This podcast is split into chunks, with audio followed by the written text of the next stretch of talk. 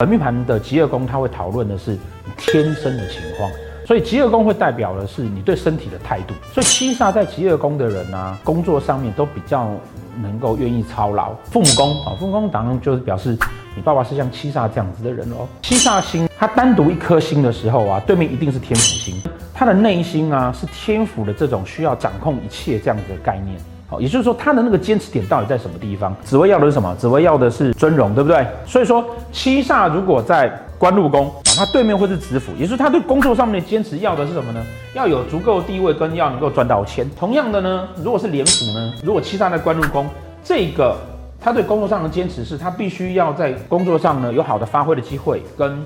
这个工作是有创意的，是让让他觉得呃有很好的人际关系。那如果是五福呢？这工作还能够赚到钱。如果工作看起来就是一副不会加薪、不会赚钱的样子，那他可能就会觉得嗯坚持不下去了。